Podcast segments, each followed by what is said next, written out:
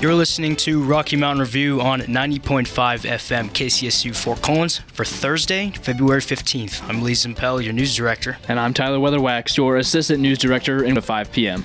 As always, we here at the Rocky Mountain Review strive to give you the most up to date, unbiased, and factual news. On today's show, there's a nationwide shortage of veterinarians, and CSU is hoping to help. More on this with Tyler. And one pharmacy in Fort Collins is closing its doors at the end of the month. Learn more with Lee in local news. Then there's a handful of things to do around campus and Fort Collins this weekend, and Tyler will walk you through that in life and events. Later on in the broadcast, police gave an update this morning to the mass shooting at the Kansas City Chiefs Super Bowl parade. This and more in National with Lee. Hello, I'm Tyler Weatherwax, and this is your Colorado State University campus news. Colorado State University was founded on February 11, 1870, and to honor that day, CSU President Amy Parsons and the university mascot joined up at the state capitol. To celebrate the founding of CSU and the contributions the university has made to the state of Colorado, Amy Parsons and Cam met the lawmakers at the state capitol. Also at the capitol was representation from CSU Pueblo and CSU Global, the university's online institution. Amy Parsons and the mascots took photos inside the Senate and the Rotunda staircase to be honored for their contributions to the state. CSU also has thousands of students who go on to join the workforce all over the United States and not just Colorado. Currently, there is a nationwide shortage of veterinarians. To help with that shortage, CSU has received $50 million from Colorado state lawmakers to help add more veterinarians to the workforce. CSU is already a well known school for helping students with our four legged friends, but with a new project aimed at adding more veterinarians, the project is estimated to take over $200 million to reach the goals. The $50 million is a way to start to break ground on the project, and the expansion is also expected to take over two years to complete and will add things such as a new livestock care facility and better equipment for veterinarian students. Contributions from this story come from CBS News. Coming up next is Lee with your local news report. Learn more about the presidential primary election and more. Before we get started with local news, you should know that this story coming up talks about suicide and themes of domestic violence. At the end of last month, police found two people dead inside a Fort Collins home in a suspected murder suicide. Since then, the Larimer County Coroner's Office identified both individuals, and police have given an update on the investigation. The two people were identified as 39 year old Lindsay Power and 42 year old Oliver McCalman. In release, the coroner's office ruled Power's death a homicide from gunshot wounds, and McCalman's death was ruled a suicide. According to her obituary, Lindsay Power was a lifelong Fort Collins local who went to CSU and was actively involved in the community. Her loved ones described her as passionate, resilient, and kind. The investigation is still ongoing, but according to the Coloradoan, police have doubled down on their first suspicions. At first, police were responding to a report from a caller who said they thought that Power was being held against her will by her husband at the home. When officials got to the scene, a news release said they couldn't hear any signs of distress, and eventually they got a warrant to make the, a forced entry with a SWAT team. Police say they found both Power and McCalman dead inside the home near a firearm. If you or someone you know is experiencing domestic violence, you can call the Crossroads Safe House helpline at 970 482 3502. That number is staffed trained advocates. You can also call the organization Alternatives to Violence at 970 669 5150, or you could text them at 970 665 5157.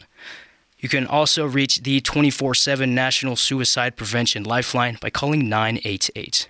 And for people concerned about a person's history of dangerous or threatening behavior and their access to firearms, Colorado's red flag law says you can file an extreme risk protection order. More information about red flag laws and how to file an order can be found online through the Colorado Department of Public Health and Environment. On their website, you'll find a page about their Office of Gun Violence Prevention. The city of Fort Collins announced yesterday that Larimer County just secured a $14 million grant to improve high speed internet access. Nearly 2,000 locations across the county will get some upgrades. The grant marks a big step in Larimer County's goal to provide reliable internet for all residents. The project is targeting about 15,000 households in the county that don't have easy access to high speed internet, and to get those updates done, Larimer County is partnering with a handful of local internet service providers. The city says the partnership would let service providers expand their network without bumping up the cost of services too much for locals. Fort Collins Connexion is one local provider that's partnered up with the county, and its executive director, Chad Crager, says the project is important to remove the digital divide between rural across the county as well. If you pick up your prescriptions at the newest Target location in town, you won't be able to anymore come next month. The CVS pharmacy in the Target near Old Town is set to close at the end of this month, and it'll be one of up to 900 CVS pharmacies nationwide closing shop. The CVS inside the Target on Troutman or the Super Target on Council Tree will both stay open. CVS spokesperson Amy Thibault says in an effort to limit interruptions in access to pharmacy care, prescriptions in the Old Town CVS will be transferred to the nearby Target on Troutman. The closures are part of the pharmacy chain's plan to shut down roughly 10% of its stores across the U.S. Since 2022, about 600 other pharmacies have been closed, and this year, CVS is aiming to finish that plan with another wave of about 300 closures. CVS says that the closures are to reduce store and pharmacy density. In the meantime, Thibault says that employees who worked at the Old Town CVS are being offered replacement jobs similar to their old positions within the Coloradoan and USA Today. And lastly, ballots for the presidential primary election have started getting mailed out in Larimer County. With the U.S. Supreme Court still deciding whether or not the front-runner Republican candidate can be on Colorado's ballot, and with a chain of unexpected race dropouts, voting is a little different from usual. Here's what you need to know to sort through it all.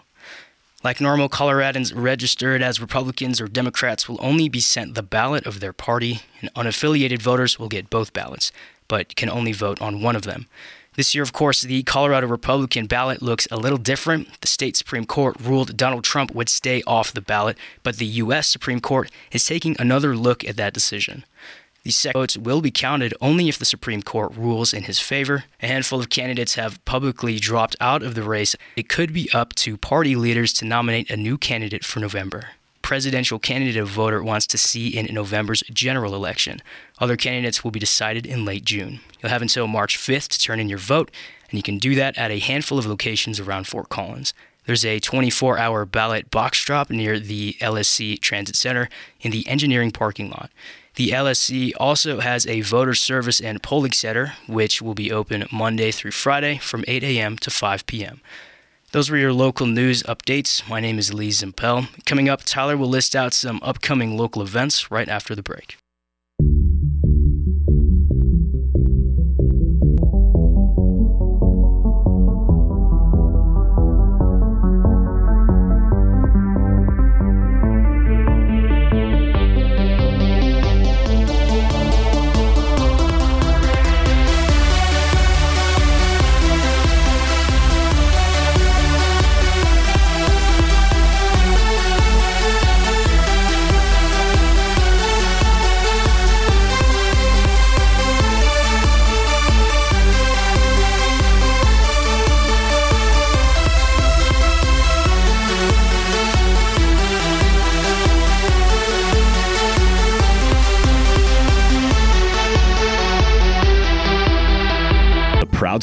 KCSU. Located in the Exchange on North College, La Piadina makes a variety of Italian flatbread sandwiches with a number of vegetarian options which feature handmade sauces and bread.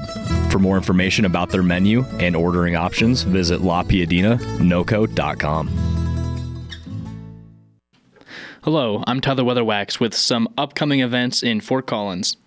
This Saturday, you can catch Mad Dog Blues and the Wild Elderberries at the swing station located on North Overland Trail. Mad Dog Blues is first up on the list with the Wild Elderberries following them. The music begins at 8 p.m. Saturday night. Sunday night, we'll see some more live music. You can catch the High Hawks featuring members of Leftover Salmon, Railroad Earth, and more with Woodbelly. If you enjoy country music and blues, then the High Hawks are for you, and a new album with new songs to play for the night at the Aggie Theater will be one to mark on your calendar. Again, the music is at the Aggie Theater on Sunday with a starting time of 8 p.m. For events on campus, the World Unity Fair will take place on Saturday, February 17th at the Lory Student Center main ballroom. From 5 to 9 p.m., experience a trip around the world and learn and enjoy many different cultures. You can expect to find music, food, dancing, and traditions from all over the globe. The event will be open to everyone, and again, this event is Saturday at 5 p.m. at the Lory Student Center Ballroom. Coming up next after the break is Lee, who will be covering national news. Lee will have updates on the Kansas City mass shooting and protests against the Israel Hamas war on college campuses. Stay tuned for more.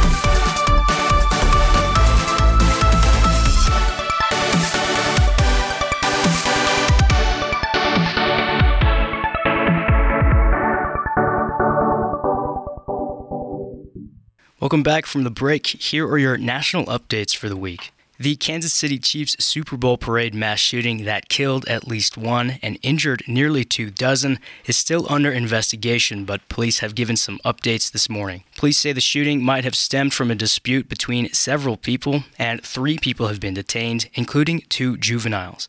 Police Chief Stacy Graves says officials recovered multiple firearms on the scene, and authorities are still looking into the involvement of other people. Investigators are now calling for witnesses, people with video footage, and victims of the violence to reach out to police. Among those that were injured, half of them were under the age of 16. Last night, Kansas City radio station KKFI said that one of its DJs was killed in the shooting. Her name was Lisa Lopez Galvan, and she was a mother of two. She was with her husband and adult son at the parade, and her son was also shot.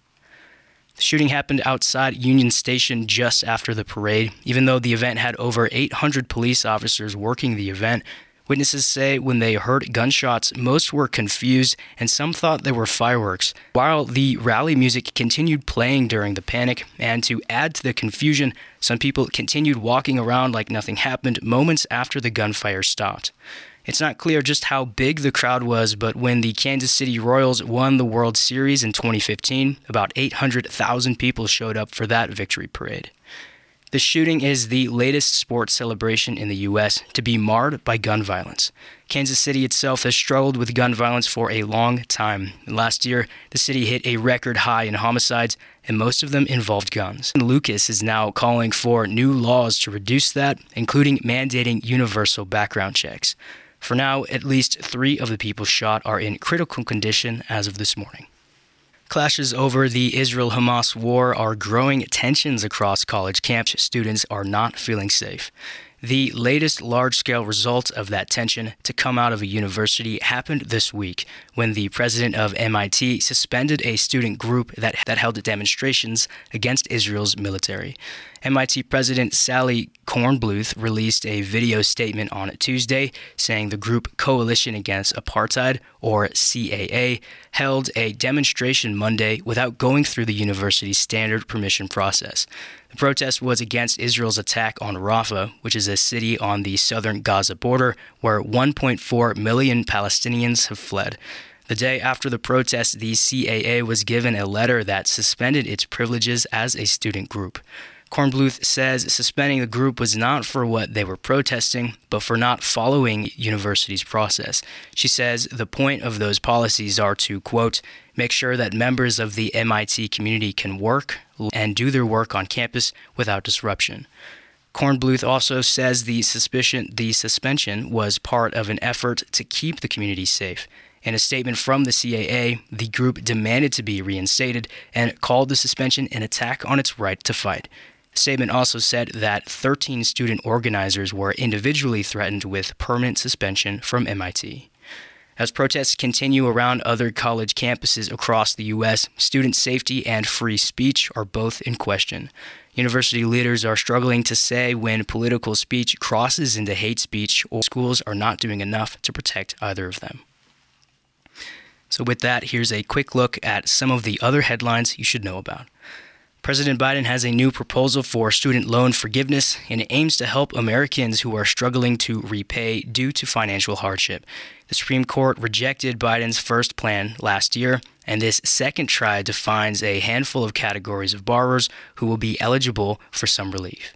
This plan follows pressure from advocates and Democrats who say the first proposal did not do enough for borrowers who didn't qualify. Whether or not any debt will actually be canceled is up in the air on cancellation. What is certain, though, is that this proposal will take months to finalize, and legal challenges should definitely be expected to slow the process further. Then, the White House announced yesterday that Palestinians living in the U.S. will be shielded from deportation as Israel's war against Hamas continues. The announcement cites significant damage on the ground in Gaza as a driving factor behind Biden's decision and the number of American workers on strike more than doubled last year. A report from Cornell University says the uptick can be a result from the number of big, high profile work stoppages went on strike to call for better pay and job conditions. Hospitals in New York City, as well as the city itself, filed a lawsuit yesterday against tech giants, saying social media is driving a mental health crisis in youth. The lawsuit says most, excuse me, the lawsuit says most young people are addicted to defendants' platforms and that it's disrupting learning and draining resources. The largest school district in the U.S. says it's had to respond to disruptions in and out of the classroom, and the city says it spends over $100 million on youth mental health services every year. That'll wrap up your national news for now. Information for these stories come from the Associated Press. We'll take a quick sports report. Música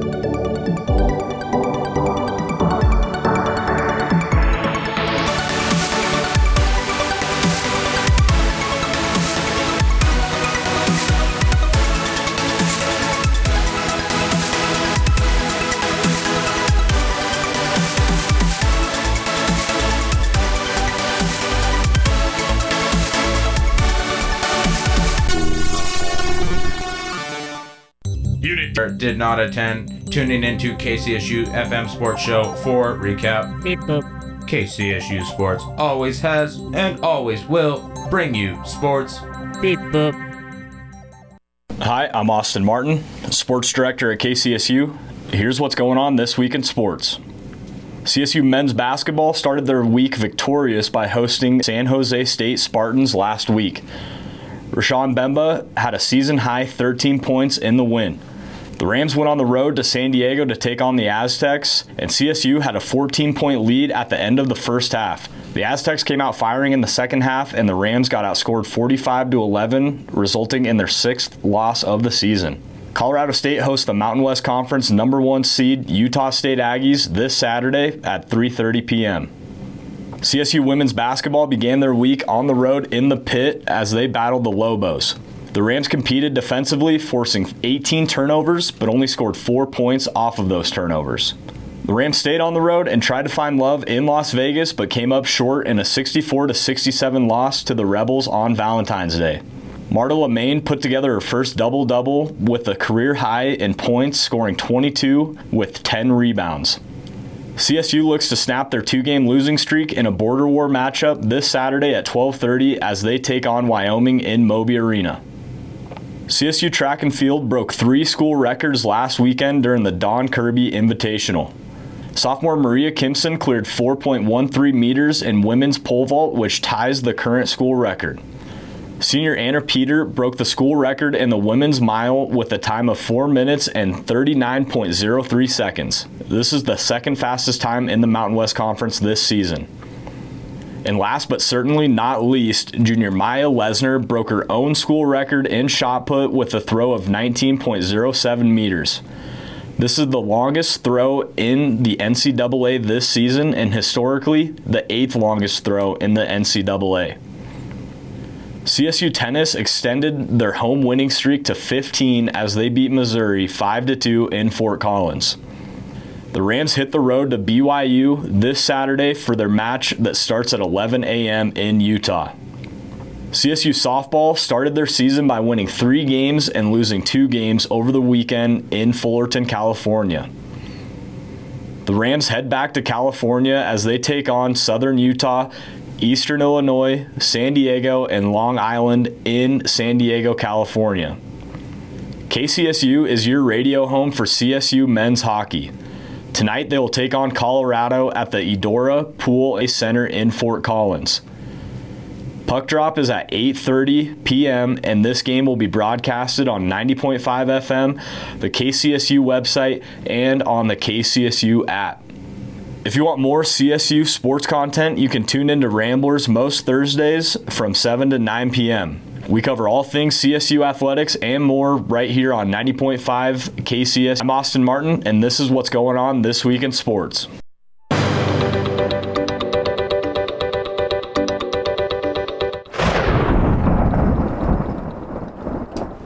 This afternoon was mostly sunny with the occasional breeze. We saw a high of 45 degrees, and then tonight it'll be partly cloudy as it cools to a low of 21. The breeze from the day could feel similar tonight, but it could pick up a little stronger after midnight. Friday, it'll be the coldest day of the week. We could see some snow right before we head into a mostly clear weekend. The chance for sun after 2 p.m. It'll be mostly cloudy out as we reach a high of 32. Winds could pick up a bit in the afternoon. Friday night, that chance for snow will carry over until about 11 p.m. The night will start off cloudy, but eventually clear a little to partly cloudy. We'll see a low of 14 degrees. By the end of Friday, depending on how well the snow sticks in the day, we could see a total of about an inch of snow. Then, as we move into Saturday, it'll clear up quite a bit. We'll see uh, a sunny sky and we'll ride a high of 44. The breeze should be calmer than what we've been seeing over the week. And Saturday night, it'll stay mostly clear as it cools down to, to 17 degrees. Sunday, we can expect partly sunny skies and an even warmer high. Temperatures could reach up to 51 degrees. And Sunday night will cool off to a low of 27, and we'll see a mostly cloudy sky. Then a quick sneak peek into next week. The weekend sun should carry over into Monday and Tuesday. Monday, we'll see a clear sky and a high of 57 degrees. Then Tuesday will bring another sunny day with a high of 61.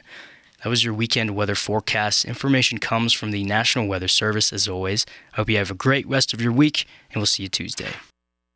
And that is all for today. We would like to thank Damian Castile for our amazing theme music. We would also like to thank the rest of our staff here at KCSU and Rocky Mountain Student Media. We couldn't do this without you.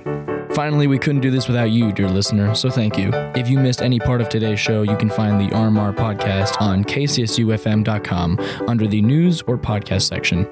You can also find us on Spotify or anywhere else you listen to your podcasts by searching KCSU News. And with that, we'll see you next time.